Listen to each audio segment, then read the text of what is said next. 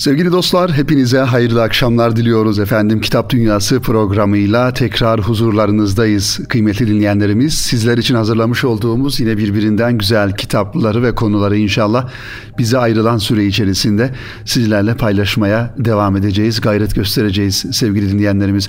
Efendim kitapla yürüyüşümüz devam ediyor. Her hafta sizin huzurunuza geliyoruz. Erkan mikrofonları aracılığıyla şu an sesimizi duyan bütün dinleyenlerimizi, bütün kitap dostlarını en kalbi duygularımızla ve muhabbetlerimizle selamlıyoruz kıymetli dinleyenlerimiz.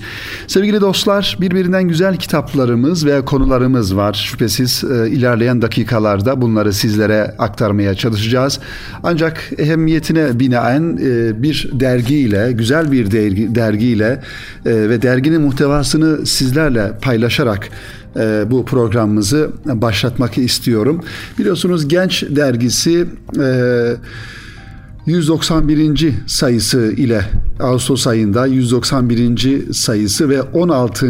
yılı ile okuyucusuyla buluşmaya devam ediyor. Genç dergisi gerçekten Türkiye'de dergicilik tarihinde, dergicilik serüveninde önemli izler bırakan, önemli kalemler yetiştiren ve önemli konulara temas eden e, güzel dergilerden bir tanesi Genç dergisi aylık gençlik dergisi olarak çıkıyor. Tabi bu hafta e, bu da daha doğrusu bu ay sevgili dostlar önemli bir konuyu da kapak konusu yapmış Genç dergisi. Zaten bu konunun ehemmiyetinden ve özellikle e, gündemde olmasından dolayı programımızın bu ilk dakikalarında Genç dergisini sizlerle paylaşarak muhtevasını devam edelim diye düşündük inşallah. İslam'ı anlatmak elbette ki her bir Müslümanın vazifesi, tebliğ vazifesidir. Ee, ve önemli en başta gelen vazifesidir. Zira Kur'an-ı Kerim'de ayeti kerimelerde ve Peygamber Efendimiz sallallahu aleyhi ve sellemin hadisi şeriflerinde bir mümin için onu mümin olarak belki tanımlamamıza vesile olacak olan en önemli özellik o müminin emri bil maruf ve nehi anil münker yapması, yapıyor olması ve o şuurda olması. İbadetlerimizi ve ferdi hayatımızda yapmış olduğumuz ibadetlerimiz, taatlarımızın yanında bizim cemiyete bakan tarafımız olarak, cemiyete bakan yönümüz olarak ve Müslüman, Müslümanlığımızın da bizim dışımızdaki insanlara aktarımı olarak Allah'ın bize emretmiş olduğu şekilde emri bil marufu yani iyi emrederek ve bütün kötülüklerden de en başta kendimiz sakınarak etrafımızdaki insanları da sakındırmak e, şartıyla nehyanil münker yapmak Müslümanın üzerine düşen vazifelerden. İşte kıymetli dinleyenlerimiz bu emri bil maruf ve nehyanil münkerin yani İslam'ı anlatmanın bir boyutu olarak Genç dergisi şöyle bir başlık atmış derginin kapağına. Turistlere İslam'ı anlat, gör bak harika şeyler olacak. Elbette ki bugün sınırların ortadan kalktığı ve her e, insanın bir başka ülkeye kolayca gidip geldiği, hatta gitmeden dahi o ülkenin bütün kültürünü, yaşayış tarzını, alışkanlıklarını öğrendiği e, bir dünyada yaşarken bizim Müslüman olarak sorumluluğumuz bir kat daha artarak bu global dediğimiz yani iletişim e, çağını yaşamış olduğumuz bu dünyada etki ettiğimiz alanlara, etki ettiğimiz insanlara ve elimizdeki imkanlarla bu görevi yapmak durumundayız. Turistlere İslam'ı anlat e, başlığını atmış dedik Genç dergisi ve içerisinde de bu anlamda bir dosya hazırlamış. Tabi kapakta Ayasofya Camii'nin bir çizimi var ve Ayasofya Camii'nin önünde e, camiyi ziyarete gelen yabancı ve yerli turistler olduğunu resmeden bir çizgi var. Elbette ki Ayasofya, Sultanahmet Camisi, Süleymaniye Camisi, efendim Eminönü yani e, Suriçi dediğimiz İstanbul'un tarihi mekanlarına çok yoğun bir şekilde yurt dışından, farklı ülkelerden ve aynı zamanda farklı dinlerden insanlar geliyorlar, oraları ziyaret ediyorlar. Burada Müslüman olarak e, bize düşen önemli bir vazife var. Elbette ki bu vazifeyi belki bugünün şartlarında bireysel olarak da kendi imkanlarımızla e, yapabilmekle beraber ama daha doğrusu olan bir derneğin, bir vakfın, bir e, sivil toplum kuruluşunun oluşumunun çatısı altında daha meşru bir e, şekilde e, efendim materyalleriyle planlayarak bu vazifeyi yapmak. Nitekim bu şekilde bu çalışmaları yapan e, vakıflar, dernekler olduğunu da biliyoruz o bölgelerde ve o civarda. İşte e, bir manada emri bil maruf ve nehyanil münker'i yapan e, dernekler ya da vakıflar, o vakıfların bünyesindeki insanlar da bu görevi yerine getirmiş oluyor.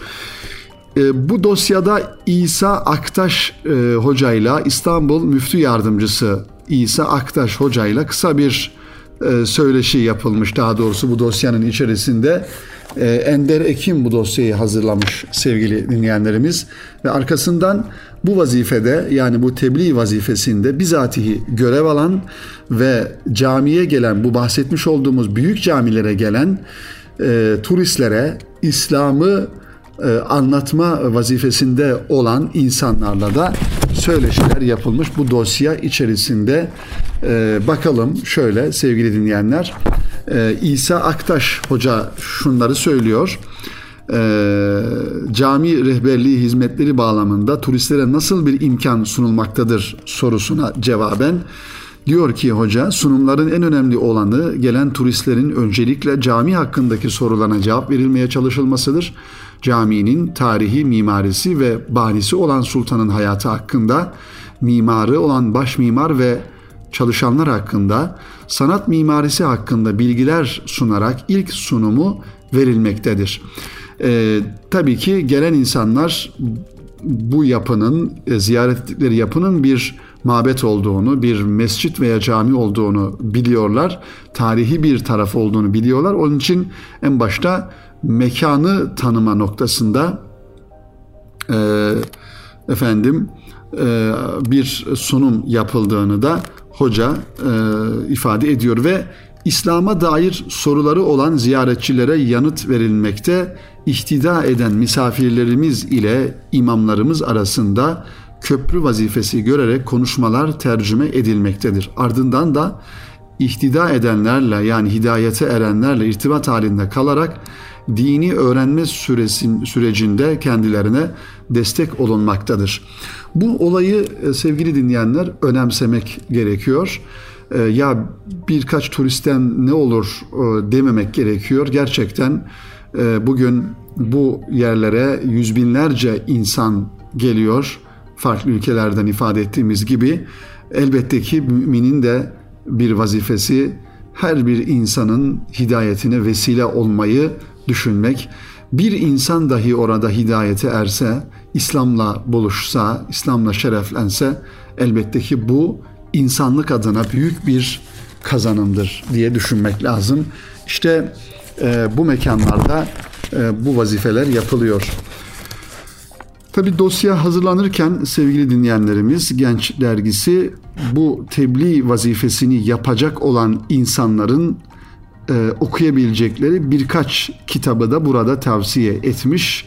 Hidayetlere vesile olmak muhterem Osman Nuri Topbaş Hoca Efendi'nin kaleminden bir e, kitap. Efendim yine Hasan el-Benna'nın Davet Esasları Seçme Risaleler isimli kitabı da bir tebliğ vazifesi görecek olan ki her bir Müslüman bu vazifeyi görebilmeli. E, tavsiye edilen kitaplardan bir tanesi de bu ve e, nebevi bir eylem davet Ramazan Kayan imzasını taşıyan bir kitap. Tebliğ ve davet Müslümanın temel kültürü Profesör Doktor Yusuf El Karnadavi'nin imzası ve aynı zamanda Hasan El Hudaybi'nin davetçiyiz, yargılayıcı değil. Efendimiz sallallahu aleyhi ve sellemin aslında bir e, hayatının tamamı bir davetle geçmiştir. O da insanları İslam'a, tevhide davettir. Baştan sona Peygamber Efendimiz sallallahu aleyhi ve sellemin hayatı davet hayatıdır diyebiliriz. E, İslam'ı anlatma, İslam'ı tebliğ etme Onun için Efendimiz sallallahu aleyhi ve sellemin davet usullerini, davet metotlarını da e, bu kitaplardan okuyabiliriz kıymetli dinleyenlerimiz. Evet e, sevgili dostlar Selim Tiryaki ol e, beyefendiyle kısa bir soru sorulmuş. Kim Vakfı gönüllüsü? Kim Vakfı e, Süleymaniye bölgesinde bu tarz çalışmaları yapıyor ve bünyesinde ilahiyatçılardan, İmam Hatip öğrencilerinden ya da bu konuda gönüllü olacak olan insanlardan, öğrencilerden de istifade ederek bu vazifeyi yerine getiriyorlar. Şöyle bir soru sorulmuş Selim Bey'e. Bir kişinin hidayetine vesile olma düşüncesi hayat yolculuğunda insana neler kazandırıyor? Şeytan tebliğ edeceğim ama ben ne kadar biliyorum sanki dilimde yeterli mi ki gibi vesveselere e, efendim vesveseler verebiliyor insana. Bu durumda gençler nasıl hareket etmeli? Yani bir Müslüman tabii şunu düşünmemesi lazım. Ya ben ne kadar İslam'ı biliyorum ki ben anlatayım. Anlatma konumunda kendimi hissetmiyorum. Asla bu bu düşünceden e, bu düşüncede olmamak lazım. İnsan dolayısıyla sevgili dinleyenler bildiğinin alemidir ve bildiğiyle hem amel etmekle sorumludur hem de onu anlatmakla sorumludur. Mesela diyelim ki Kur'an-ı Kerim'den bir e, efendim e, sureyi biliyorsunuz veya namaz kılmasını biliyorsunuz diyelim. Namazı anlatmakla da sorumlusunuz. E, dilinizin döndüğünce bu gayret içerisinde olduğumuz takdirde ee, inşallah bu vazifeyi biz yerine getirmiş oluruz. İşte böyle vesveseler de olabiliyor acaba e, bu durumda nasıl hareket etmeli gençler diye sormuşlar Selim Tiryakioğlu'na. O da şu cevabı veriyor. Tebliğ faaliyetini öncelikle içe yolculuk olarak görüyorum. Aslında bu yolculuğa insanın kendisini keşfetmesi diyebiliriz. Kendi tebliğ ve davet yolculuğumda da bahsettiğiniz vesveseleri yaşadım. Kendime sormuştum. Yapabilir miyim? Ben kimim ki yeterli açıklamalarda bulunabilir miyim? Sorulara cevap verebilir miyim? gibi. Fakat tebliğ ve davet sürecini her bir adımda kendimi keşfetme, kendimi daha iyi anlama, ne demek istiyorum, hangi yönlerim eksik, hangi yönlerim daha iyi görme noktasında bir fırsat olarak görüyorum. Her konuda bu böyledir. İnsan en iyi e, anlatırken ve uygularken öğrenir. Tebliğ ve davet süreci de bu şekildedir. Yaptığımız davette kendi içimize doğru bir yolculuk da bulunmaktadır. Bu süreci böyle görmemiz gerektiğini düşünüyorum diyor Selim Tiryakioğlu. Kendisinin bu daveti e, yaparken, bu tebliğ vazifesini yaparken yaşamış olduğu duygularını bizimle paylaşırken sevgili dinleyenlerimiz. Elbette ki söz söyleme konumunda olmak önemli bir e, durumdur. İnsanın başka birine söz söyleyebilmesi, başka birine bir takım e, konularda tavsiyelerde bulunabilmesi için öncelikle olarak kendisinin o konuda yetkin ve o konuyu yapıyor olması gerekir. Ben mesela diyelim ki namaz kılmayan bir insan başkasına namaz kılmasını söyleyemez. Söylediği zaman da o tesir e, etmez. Onun için insan önce kendisi yaşayacak ve kendi yaşadıklarını da e, tabii ben yaşayamıyorum deyip de e, her ikisinden de vazgeçmek o da doğru bir e, davranış biçimi değildir. Müslümanca davranış biçimi değildir. Müslüman önce yaşayacak ve yaşamaktan vazgeçmeyecek kendisi ve ondan sonra da bu vazifesini başkalarına anlatacak, e, görevini yerine getirecek sevgili dinleyenlerimiz. Evet e, kıymetli dostlar yine burada Fatih Ciner beyefendi ile e, bir röportaj var. Kim Vakfı daha çok bu vazifeyi yerine getiriyor. Bu camilerin civarında ve yine Türkiye Diyanet Vakfı'nın bu anlamda çalışmaları var. Hem kitapları var hem internet siteleri var ki Türkiye Diyanet Vakfı'nın sadece Türkiye'de değil bütün e, diğer ülkelerde yani Diyanet İşleri Başkanlığı'nın ve vakfının e, temsilciliklerinin olduğu bütün diğer ülkelerde hem yayınlarıyla e, hem de e, efendim diğer çalışmalarıyla bu vazifeyi yerine getiriyor. Erkam yayınlarının bu o, alana katkısı olarak çok belki dünyada en önemli büyük katkılardan bir tanesini sunuyor Erkam yayınları. 25 yıldan bu yana Erkam yayınları özellikle yabancı dillerdeki e, yayınlarda 60 dilde 1500'ün üzerinde dini eser neşretti Erkam Yayınları Hüdayi Vakfı ile beraber. Hüdayi Vakfı'nın dünyanın farklı ülkelerinde bu tebliğ vazifesini gören hem kurumlara hem camilere destek mahiyetinde efendim neşretmiş olduğu kitaplarda işte bu bahsetmiş olduğumuz tebliğ vazifesine önemli katkılar sağlıyor ki Aziz Mamhüdayi Vakfı ve yurt dışı basın yayın hizmetlerinden Adem Özdemir Bey'in de bu ifadesini bir röportajını burada görmüş oluyoruz. oluyoruz. Şöyle diyor, İslam'ın ilk emri olan okunun gereğini yerine getirmeyi düstur edinen Aziz Mahmud Vakfı her yıl muhtelif ülkelerdeki vakıf ve derneklere İngilizce, Fransızca ve Arapça başta olmak üzere daha birçok dilde en e, daha birçok dilde on binlerce kitabı bedelsiz olarak bağış olarak göndermektedir. Bu da gerçekten dünya genelinde önemli bir tebliğ vazifesi sevgili dinleyenlerimiz. Efendim Genç Dergisi'ni ve özellikle Genç Dergisi'nin e, genel yayın yönetmenini yani Süleyman Ragıp Yazıcılar kardeşimizi de tebrik ediyoruz. Güzel bir konuya temas etmişler. Özellikle yazın turistlerin çok daha e, ülkemize yoğun bir şekilde gelmiş olduğu bu aylarda, bu zaman diliminde öyle bir konuyu gündeme getirerek her birimize düşen vazifeyi bize tekrar hatırlattıklarından dolayı özellikle Genç Dergisi'nin e, yayın yönetmenine ve yayın kuruluna, yazarlarına teşekkürlerimizi arz ediyoruz sevgili dinleyenlerimiz. Efendim e, kısa bir araya gidelim inşallah. Aranın ardından ve e, kısa bir moladan sonra inşallah yeni kitaplarımızla huzurlarınızda olmaya devam edeceğiz efendim. Sevgili dostlar tekrar huzurlarınızdayız. Kitap Dünyası'nın ikinci bölümünde kaldığımız yerden devam ediyoruz efendim. Kıymetli dinleyenlerimiz güzel bir kitapla devam edelim. Ee, Kurtuluş Öztürk'ün imzasını taşıyan ve İlem yayınlarından çıkan Halil Halit Anti-Emperyalist Bir Osmanlı Aydını isimli bir çalışma. Bu kitabı Kurtuluş Öztürk Bey bendenize de imzalamıştı. Kendisine ayrıca teşekkürlerimizi arz ediyoruz. Güzel bir çalışma. Halil Halit isimli bu çalışmayı sizlere takdim edelim. Efendim bugün yaşanan pek çok hadiseyi anlamak ve sağlıklı değerlendirebilmek dünü doğru okumakla mümkündür. Dünün önemli fikir ve düşünce adamları, entelektüelleri bize içinden çıkılmaz pek çok meselede rehberlik, rehberlik etmektedirler. Bunlardan birisi Osmanlı son dönemi ve Cumhuriyet'in ilk yıllarında yaşamış Halil Halit Bey'dir. Yakın dönemde Sultan II. Abdülhamid'in hayatını anlatan bir dizi de belirgin bir karakter olarak resmedilen Halil Halit Bey aslında gösterilmek istenenin çok ötesinde entelektüel bir şahsiyet olarak karşımıza çıkmaktadır. Ki bu dizi filmde e, Abdülhamit Han'ın hayatını anlatan Payitaht dizi filminde Halil Halit biraz daha böyle efendim e, Abdülhamit Han'ın e, istihbaratı gibi çalışan bir karakter olarak e, sunuluyordu ama aslında bu şahsiyet ondan da öte tam bir aydın, bir entelektüel, bir münevver insan.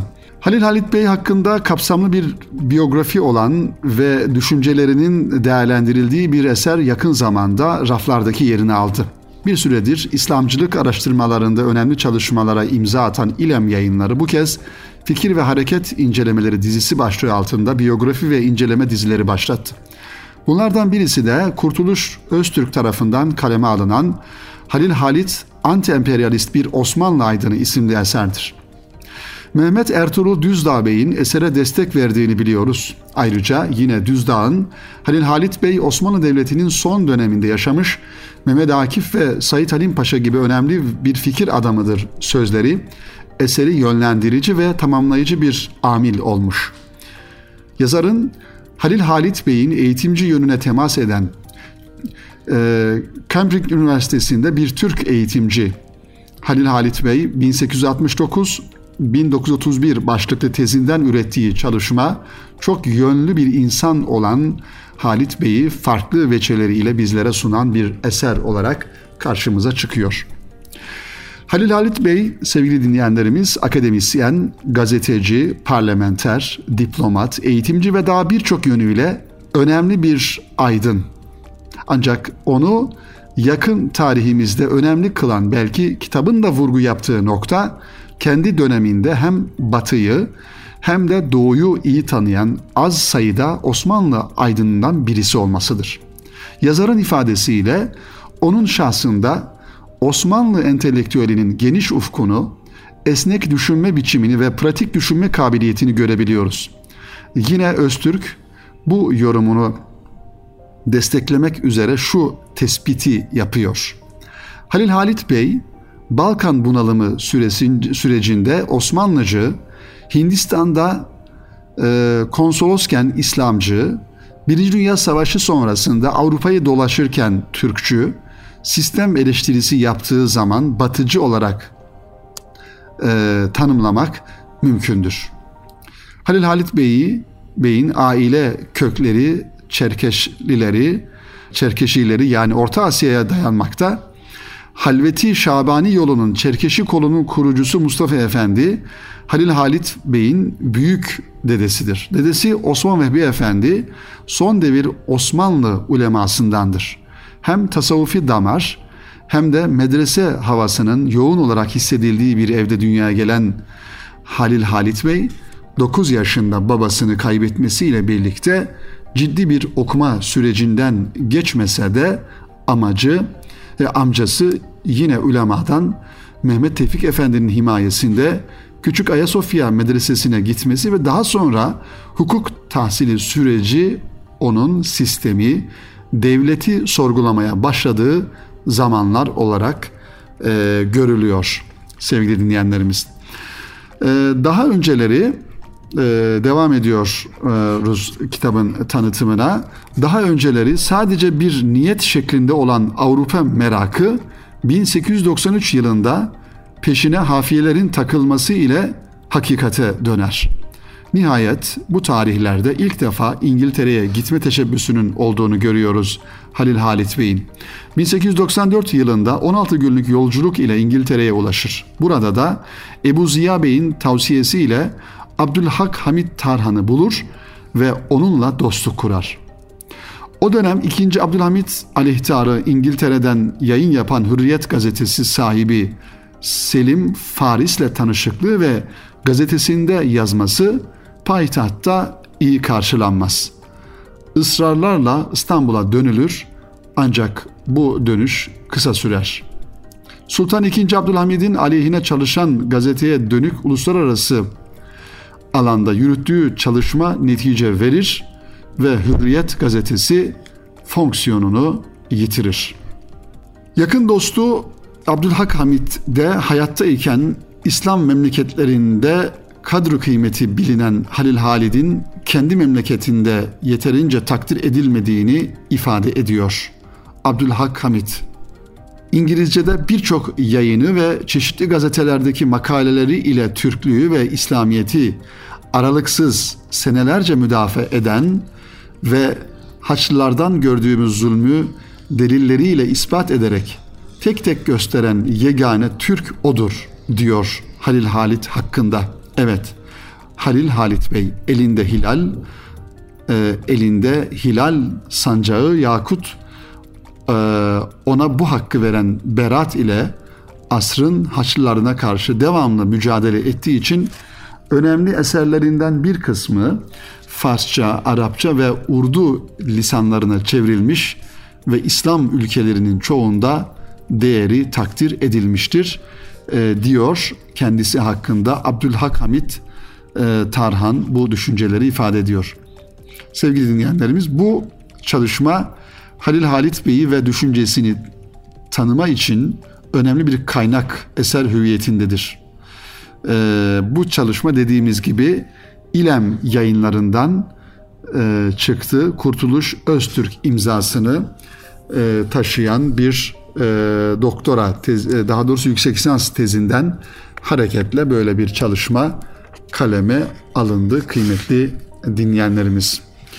Evet sevgili dinleyenler şöyle programımızın yavaş yavaş sonuna yaklaşırken yine güzel bir dergimizi kısaca size takdim ederek programımızı sonlandıralım. Okur dergisinin Temmuz ve Ağustos sayısı elimde. 6. yılı Okur dergisinin ve 26. sayısını görüyoruz kıymetli dinleyenlerimiz. Kapakta Beşir Ayvazoğlu'nun bir manşetini görüyoruz. Tabiattan kopuş hayvanlarla ilişkimizi zayıflattı diyor Beşir Ayvazoğlu. Kendisiyle yapılan bir e, söyleşi de var. Yine Ex Libris e, dosya olarak kitabı kişiselleştiren sanat Ex Libris olarak takdim edilmiş ve Feridun Oral e, imzasıyla ilham kaynağım hep doğa oldu. Kapak yazılarını görüyoruz Okur dergisinin 26.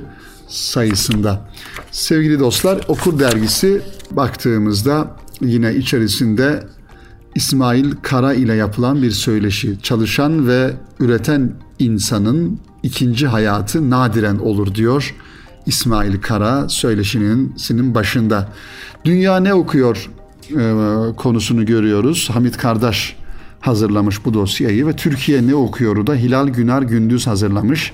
Yine İrem Nur Akkuş Kılıçkaya'nın kitap haberleri e, dosyasını görüyoruz ve arkasından söyleşiler, röportajlar, efendim e, kitap tahlilleri daha çok kitap tahlillerini görüyoruz yoğun bir şekilde ve 159 kitaptan bahsediliyor kıymetli dinleyenler.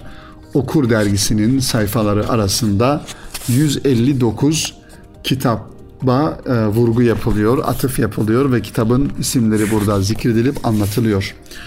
Kitapları yalnız bırakmayın diyor Okur dergisi ve kendinize bir iyilik yapın e, düşüncesiyle. Vitrindeki kitaplara şöyle bir göz atalım. Okur dergisinin vitrine çıkardığı birkaç kitabı sizlerle paylaşalım sevgili dinleyenlerimiz. E, Sufi kitaptan çıkan ve mütercimliğini Abdullah İslamoğlu'nun yaptığı İmamı Gazali'nin Kalbin Halleri isimli kitap Haziran 2022'de yeniden çıkmış bu kitap ve dünyanın en mutlu adamı Eddie Jacques'ın kaleminden, kronik yayınlarından Selçuk Uygur tercüme etmiş bu kitabı da. Ee, yine Yavuz Bülent Bakiler'in, evet Yavuz Bülent Bakiler önemli edebiyatçılarımızdan, fikir adamlarımızdan bir tanesi mutlaka okumak lazım sevgili dinleyenlerimiz. Yavuz Bülent Bakiler'in yakın plan yayınlarından çıkan Efendime Söyleyeyim isimli kitabı yeni bir kitap. Bunu ben de merak ediyorum. Alıp okuyacağım.